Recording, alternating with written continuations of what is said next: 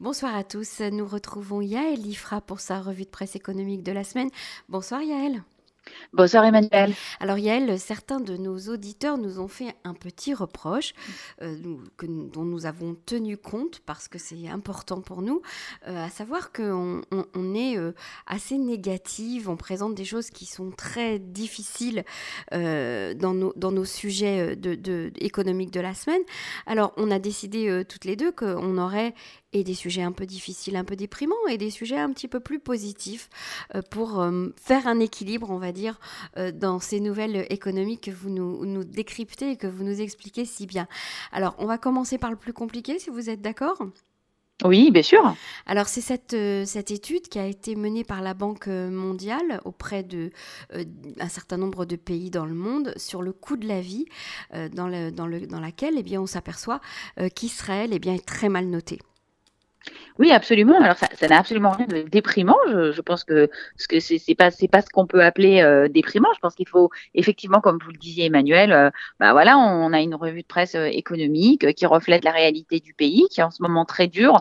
C'est vrai que j'ai tendance à sélectionner des articles qui me qui me frappent particulièrement l'imagination, et c'est vrai que je cherche souvent à dénoncer les, les, les écarts, les inégalités. Donc forcément, si on veut dénoncer, on va pas dire que tout va bien, mais pour autant, euh, cette étude de la Banque mondiale vient nous mettre le doigt euh, exactement comme on dit en hébreu dans l'œil, enfin, c'est-à-dire vient pointer quelque chose que tout le monde ressent intimement et ressent avec son caddie et ressent dans sa vie de tous les jours, à savoir qu'Israël est un pays très cher.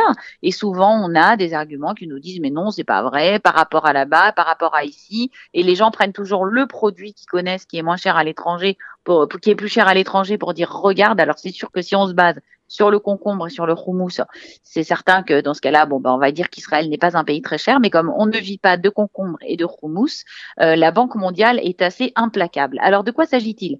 Il, s'agit d'une étude qui est réalisée euh, de façon euh, périodique par la Banque mondiale, donc qui est un organisme tout à fait officiel, auquel participent 176 pays. Mhm. C'est une étude qui c'est une étude qui a commencé dans les années 70, Emmanuel. Hein.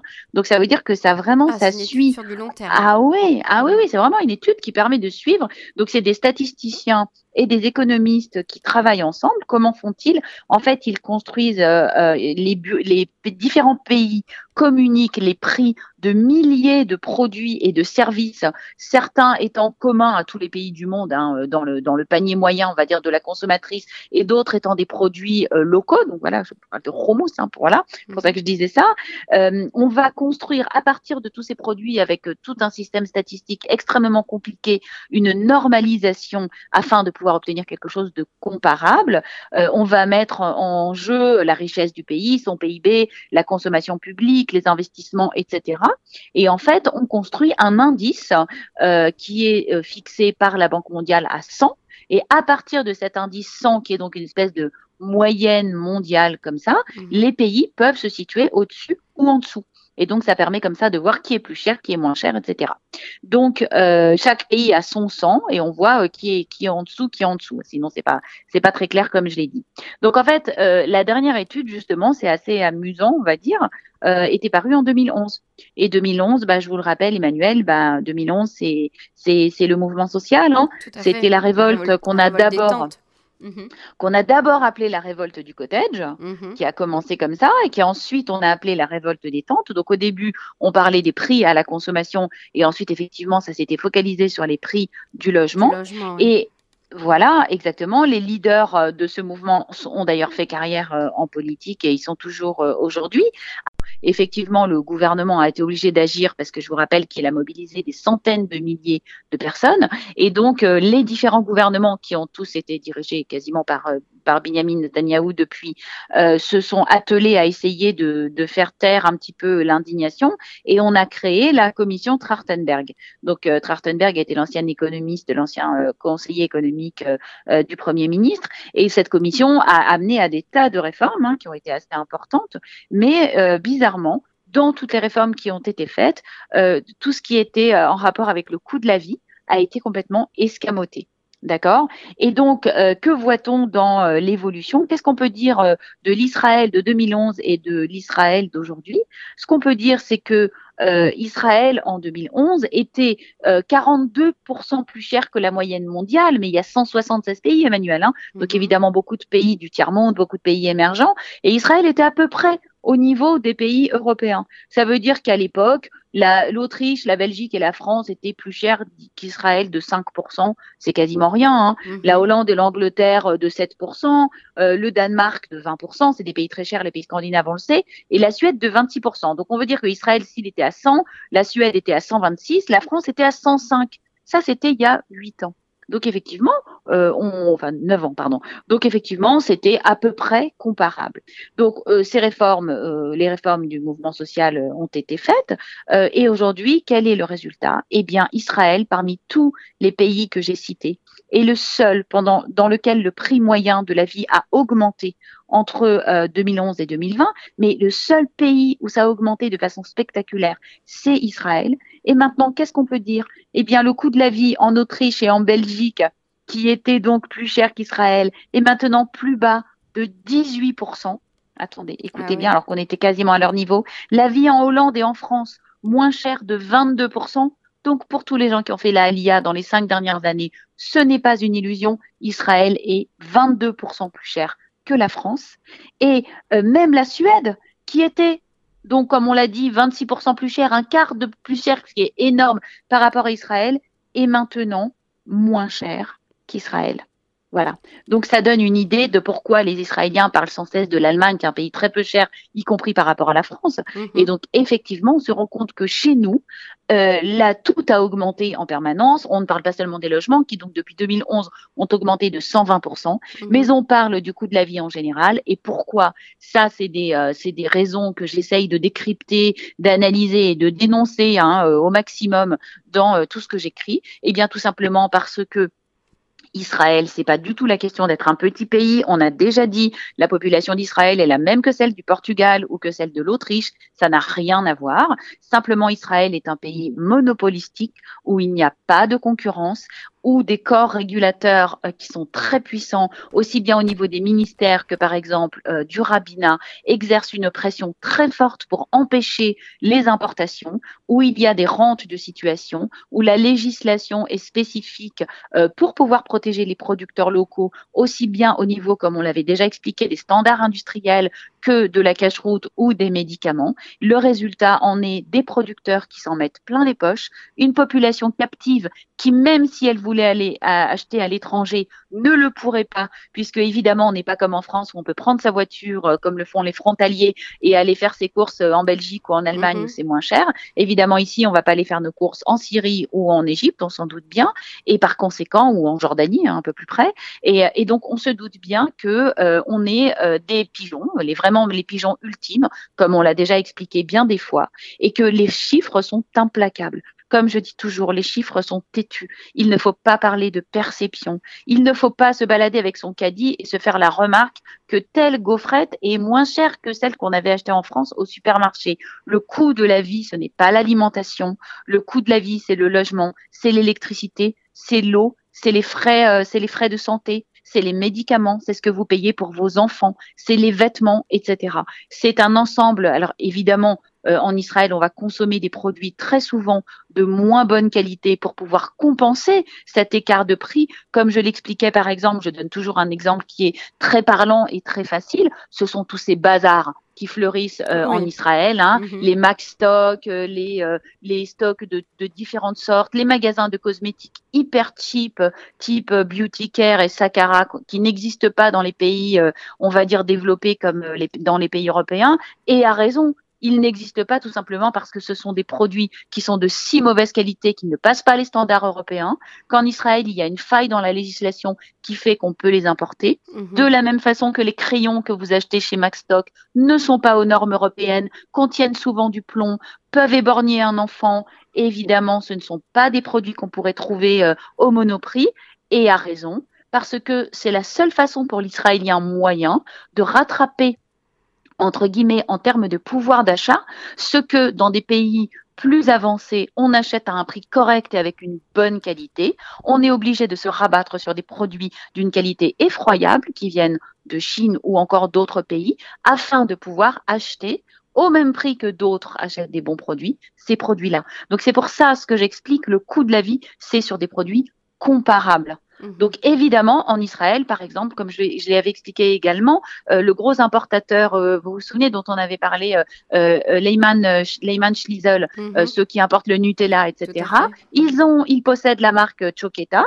Donc c'est une marque de produits. Euh, voilà, si vous regardez Choqueta, tout est fabriqué soit en Turquie, soit en Pologne, voilà. Et donc c'est comme ça qu'ils vous vendent des gâteaux qui sont quand même plus chers qu'en France. Hein. Notez bien, où en France c'est fabriqué dans l'usine Lu à côté de chez vous avec cinq ingrédients. Vous vous allez payer un truc turc avec des tonnes d'additifs, euh, le même prix, enfin un petit peu plus cher, et vous vous direz oh bah c'est à peu près comparable. Non, parce que c'est pas du tout la même qualité. Quand on compare, on ne compare pas que le produit, on compare aussi sa qualité, son standard et ses normes. Israël, en créant ce système de normes spécifiques, a isolé le pays de l'environnement international, l'a isolé des standards internationaux et empêche toute comparaison. Et c'est ainsi que l'on vend aux citoyens israéliens une spécificité qui n'en est pas une et qui en fait est une forte infériorité. Il faut en être conscient, il faut connaître un petit peu l'environnement de la consommation pour pouvoir comparer. Et cette étude de la Banque mondiale, elle vient et elle nous explique exactement la vérité. On est un pays très très cher beaucoup plus cher que le reste du monde et on n'a même pas la qualité qui suit derrière. Deuxième sujet, le sujet qui préoccupe beaucoup de nos amis francophones en, Israël. Euh, il s'agit de l'annulation euh, des billets euh, des vols pour l'étranger et le remboursement des billets qui ne se fait pas, qui tarde énormément. Qu'en est-il exactement, Yael alors, on espère qu'on va voir une sortie à ce tunnel, mais ce que je peux vous dire, c'est qu'il y a euh, en Israël des dizaines de milliers, euh, peut-être même des centaines de milliers, je ne sais pas exactement, de voyageurs qui avaient donc acheté des billets. Vous savez que les Israéliens, en temps ordinaire, dont on espère qu'ils reviendront bientôt, adorent voyager. Mhm. Hein. Euh, il y a des millions d'Israéliens qui sortent du pays tous les ans, donc aussi pour faire leur shopping, Emmanuel. Hein. Mm, on en est bien conscient. Mhm. Et donc, en fait, deux sociétés aériennes ont concentré une très, très grande quantité de plaintes et ont fait l'objet de de ce qu'on appelle, vous savez, une plainte collective, quelque chose qui existe en Israël à l'instar, euh, par exemple, des États-Unis. Donc, deux demandes de plainte collective, deux plaintes collectives ont été déposées euh, hier au tribunal de Tel Aviv. La première contre euh, la compagnie Georgian Airways, donc une compagnie géorgienne, et la deuxième contre une compagnie grecque qui s'appelle Bluebird Airways. Donc, ce qui se passe, ben, on les connaît. Hein, le problème, c'est que ces compagnies ont annulé les vols au moment euh, du corona et elles n'ont pas du tout remboursé les voyageurs. Alors euh, le pays avait payé, Israël donc avait euh, le, le, ministère des Transports donc que je me trompe pas de ministère avait fixé aux compagnies aériennes une date, une date limite afin de rembourser les voyageurs qui le désiraient puisque vous savez qu'on peut choisir entre un remboursement en cash mhm. ou un avoir avec une valorisation supérieure sur un billet à venir. Donc on peut dire que la confiance ne règne pas envers les compagnies euh, géorgiennes et, euh, et, grecques parce que tout le monde veut se faire rembourser. Euh, on, s'est donc rendu compte que personne n'a été remboursé. On avait fixé une date butoir. Au début, elle était au mois d'août. Ensuite, elle a été repoussée au 1er octobre. Donc on est le 21 octobre. Et effectivement, les voyageurs se sont un petit peu impatientés. Et donc en Israël, c'est donc l'autorité à la concurrence qui dépose plainte pour tous ces voyageurs. Une des plaintes est pour une valeur de 24 millions de shekels de ah billets d'avion. Hein. Mhm. Donc ça, c'est celle de Bluebird. Et l'autre est pour euh, la société euh, euh, Georgian Airways pour 7 millions de shekels. Ça, ce ne sont que deux compagnies où les voyageurs se sont organisés, probablement parce qu'elles n'ont remboursé personne, contrairement à d'autres compagnies qui ont choisi, j'imagine, de rembourser un petit peu par-ci et de saupoudrer un petit peu par-là euh, mhm. pour que justement il y ait quand même des voyageurs euh, satisfaits et un petit peu faire du saupoudrage. Je n'ai pas entendu parler d'autres compagnies qui, euh, dans des volumes aussi importants, n'ont pas remboursé. Mais en l'occurrence, donc c'est arrivé au tribunal et on attend de voir ce qu'il va en être. Mais on espère en tout cas que ces plaintes vont aboutir. Ce qu'il faut espérer, c'est que les compagnies ne fassent pas faillite avant que les voyageurs ne soient remboursés, parce que ça, ça nous amène vers la deuxième partie. Et la deuxième partie, c'est Elal. Parce qu'on a un cas très particulier en Israël et c'est Elal. Elal euh, est en cours de reprise. Vous savez que euh, la société a été rachetée par un jeune homme qui est l'homme de paille de son propre père. De son père qui n'est pas israélien d'ailleurs qui n'est pas israélien, qui est américain, qui est un homme d'affaires richissime du New Jersey. Euh, le, alors le jeune homme s'appelle Eli Rosenberg. Le père, je ne me souviens plus de son prénom, mais c'est aussi Rosenberg. D'ailleurs, qui n'a pas une réputation d'affaires impeccable. Euh, il est euh, aux États-Unis, il possède euh, un grand nombre de maisons de retraite mhm. qui sont situés pour la plus grande partie dans New Jersey. Et il a fait l'objet de plusieurs plaintes fédérales du gouvernement américain pour maltraitance de personnes âgées dans ces maisons de retraite. C'est pas très glorieux. pour non-respect de la loi, pour des maisons de retraite où, par exemple, il n'y a pas d'eau chaude, euh, pour euh, des personnes âgées qui ne sont, euh, je le dis, c'est pas très joli à dire, mais c'est des personnes, des, des, des, des, maisons de retraite qui sont généralement aux frais de Medicare et Medicaid, qui sont les deux programmes qui sont aux États-Unis qui couvrent les soins pour les personnes les plus démunies. Donc, on va dire que cet homme d'affaires a fait une fortune colossale. Il est milliardaire, mais pas forcément de la façon la plus la plus clean qui soit. Quoi qu'il en soit, euh, son fils est donc désormais le nouvel actionnaire principal de Elal, mais tout cela a été subordonné, comme vous le savez, à un plan d'aide gouvernemental, mhm. euh, puisque au début, le ministère des Finances avait prévu de sauver, entre guillemets, Elal en la nationalisant, mais on avait fait un, numéro là-dessus, on en avait parlé, on avait dit que l'État avait pas du tout envie de reprendre le contrôle, parce que l'État, son métier, c'est pas du tout d'administrer les compagnies aériennes. Donc ce jeune homme est, enfin, ce, cette famille Rosenberg, on va dire ça comme ça, est arrivée à point nommé, sauf que malgré tout, euh, elle a du mal à trouver euh, une banque, malgré que l'État a augmenté sa garantie du prêt jusqu'à 80%.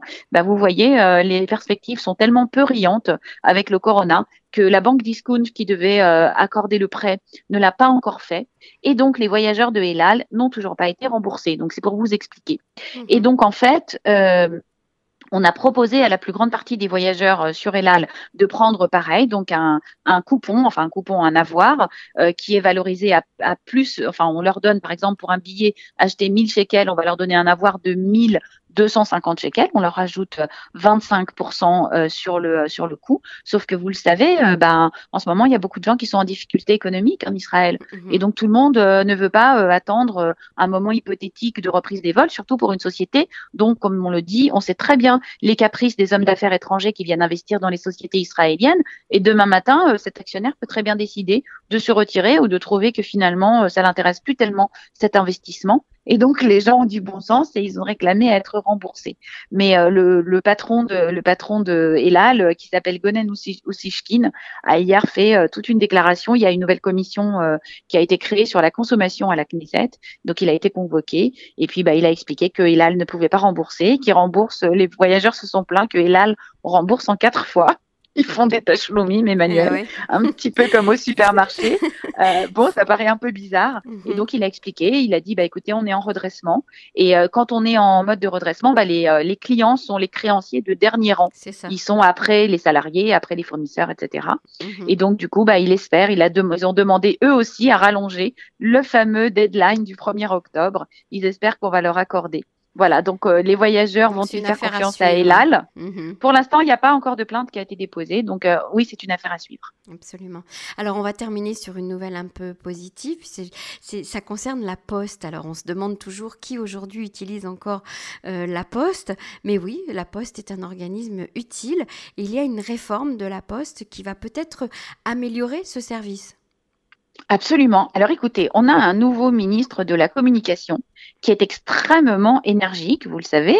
Euh, il s'agit de Yoaz Andel. Yoaz Andel euh, est arrivé en poste, on ne sait pas combien de temps il va rester, mais en tout cas, il s'est attelé à toute une série de réformes dont celle de l'Internet, hein, avec beaucoup d'énergie. Il a passé en très très peu de temps un deal avec la société Bezek, alors que toute cette histoire était enlisée depuis des mois, et il a, remis en route euh, le déploiement de la fibre optique. Il s'est engagé à ce que tous les foyers israéliens soient câblés par la fibre, enfin reliés à la fibre dans les années qui viennent. La 5G a été lancée, donc on peut pas dire Yoaz Andel est un bon ministre qui travaille très dur, et donc il y a effectivement, bah, vous savez, ça fait déjà deux ans qu'on en parle. La poste israélienne était dans un marasme terrible, mhm. euh, dû à une, essentiellement à une mauvaise gestion. Hein. Il s'agit encore d'une société gouvernementale, société nationale. C'est bien pire que la poste française, parce que là, pour le coup, euh, on sait que la poste israélienne, en fait, elle est classée numéro un euh, dans les euh, dans les entreprises qui ne sont pas aimées en Israël. Mhm. Elle est classée dans le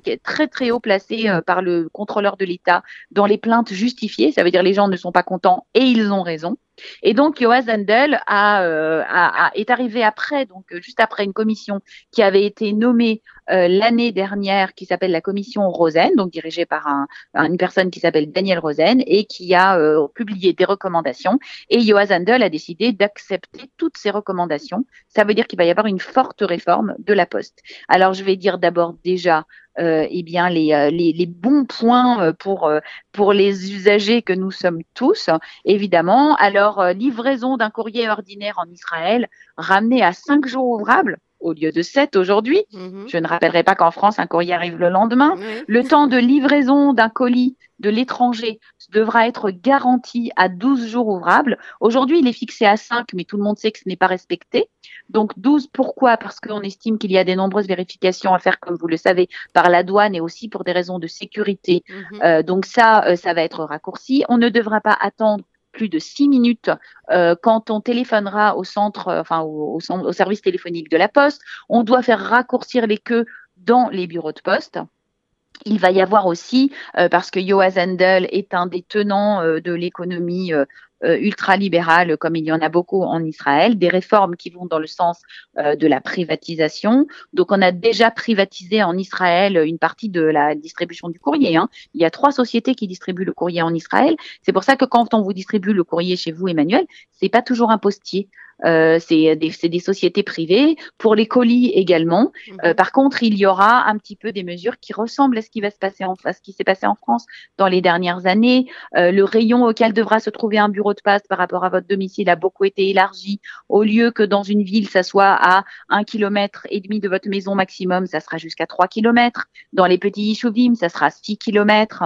Euh, dans les tout petits Yishuvim de moins de 3000 habitants, il y aura plus de bureaux de poste. On va les fermer. On fera fonctionner un service itinérant, exactement comme en France. Vous savez, le camion de la poste qui passe, mhm. voilà, exactement, mais qui passera que deux fois par semaine. Euh, il y aura des fermetures, évidemment, euh, du bureau de poste, mais c'est une, c'est une purge euh, qui a été imposée à cette société. C'est pas elle coûte cher, mais c'est pas tellement qu'elle ait un gros budget, c'est vraiment un problème d'inefficacité. Donc là, tout ce qu'on espère, c'est que l'énergie de Joas Handel va venir s'appliquer de la même façon à la Poste euh, qu'elle s'est appliquée à l'Internet et qu'on verra cette réforme parce que effectivement, euh, la situation s'est dégradée dans les dernières années d'une façon, mais c'est vraiment effroyable. Je ne sais pas si vous avez déjà essayé, Emmanuel, récemment d'aller chercher un colis à la Poste. C'est il faut attendre des heures. Euh, souvent, le colis n'est pas là, ou on vous dit qu'il est là, mais en fait, il n'est pas, là, il n'a pas été livré. Euh, les courriers, donc on voit nous sur les groupes Facebook, euh, euh, en particulier de, femmes, puisqu'on a des familles et qu'on s'occupe des enfants, des colis perdus, des colis égarés, des gens à qui on demande d'aller chercher leur colis alors qu'ils habitent à, Tel Aviv, leur dit tout d'un coup d'aller chercher un, un, colis à Ra'anana ou à Haïfa. Personne ne sait pourquoi et c'est comme ça. Donc je crois que Yoaz Handel a décidé de mettre de l'ordre dans tout ça. C'est une bonne nouvelle. Mhm. Espérons qu'en ce qui concerne toutes les mesures qui sont un petit peu, euh, euh, qui vont vers euh, l'ultra privatisation et l'ultra efficacité, on n'ira pas pas trop loin, qu'on ira quand même un service qui sera universel et qui sera destiné à tous les citoyens. Mais en tout cas, voilà, moi je pense que c'est une bonne réforme qui devait avoir lieu. et voilà, on ne pourra pas m'accuser d'avoir dit que des choses négatives aujourd'hui, Emmanuel. Absolument. Je tenais à ce qu'on termine sur une note positive. Vous, vous y êtes arrivé. Merci beaucoup, Yael Ifra. On se retrouve la semaine prochaine, toujours avec beaucoup de plaisir. Shabbat Shalom. Merci Emmanuel.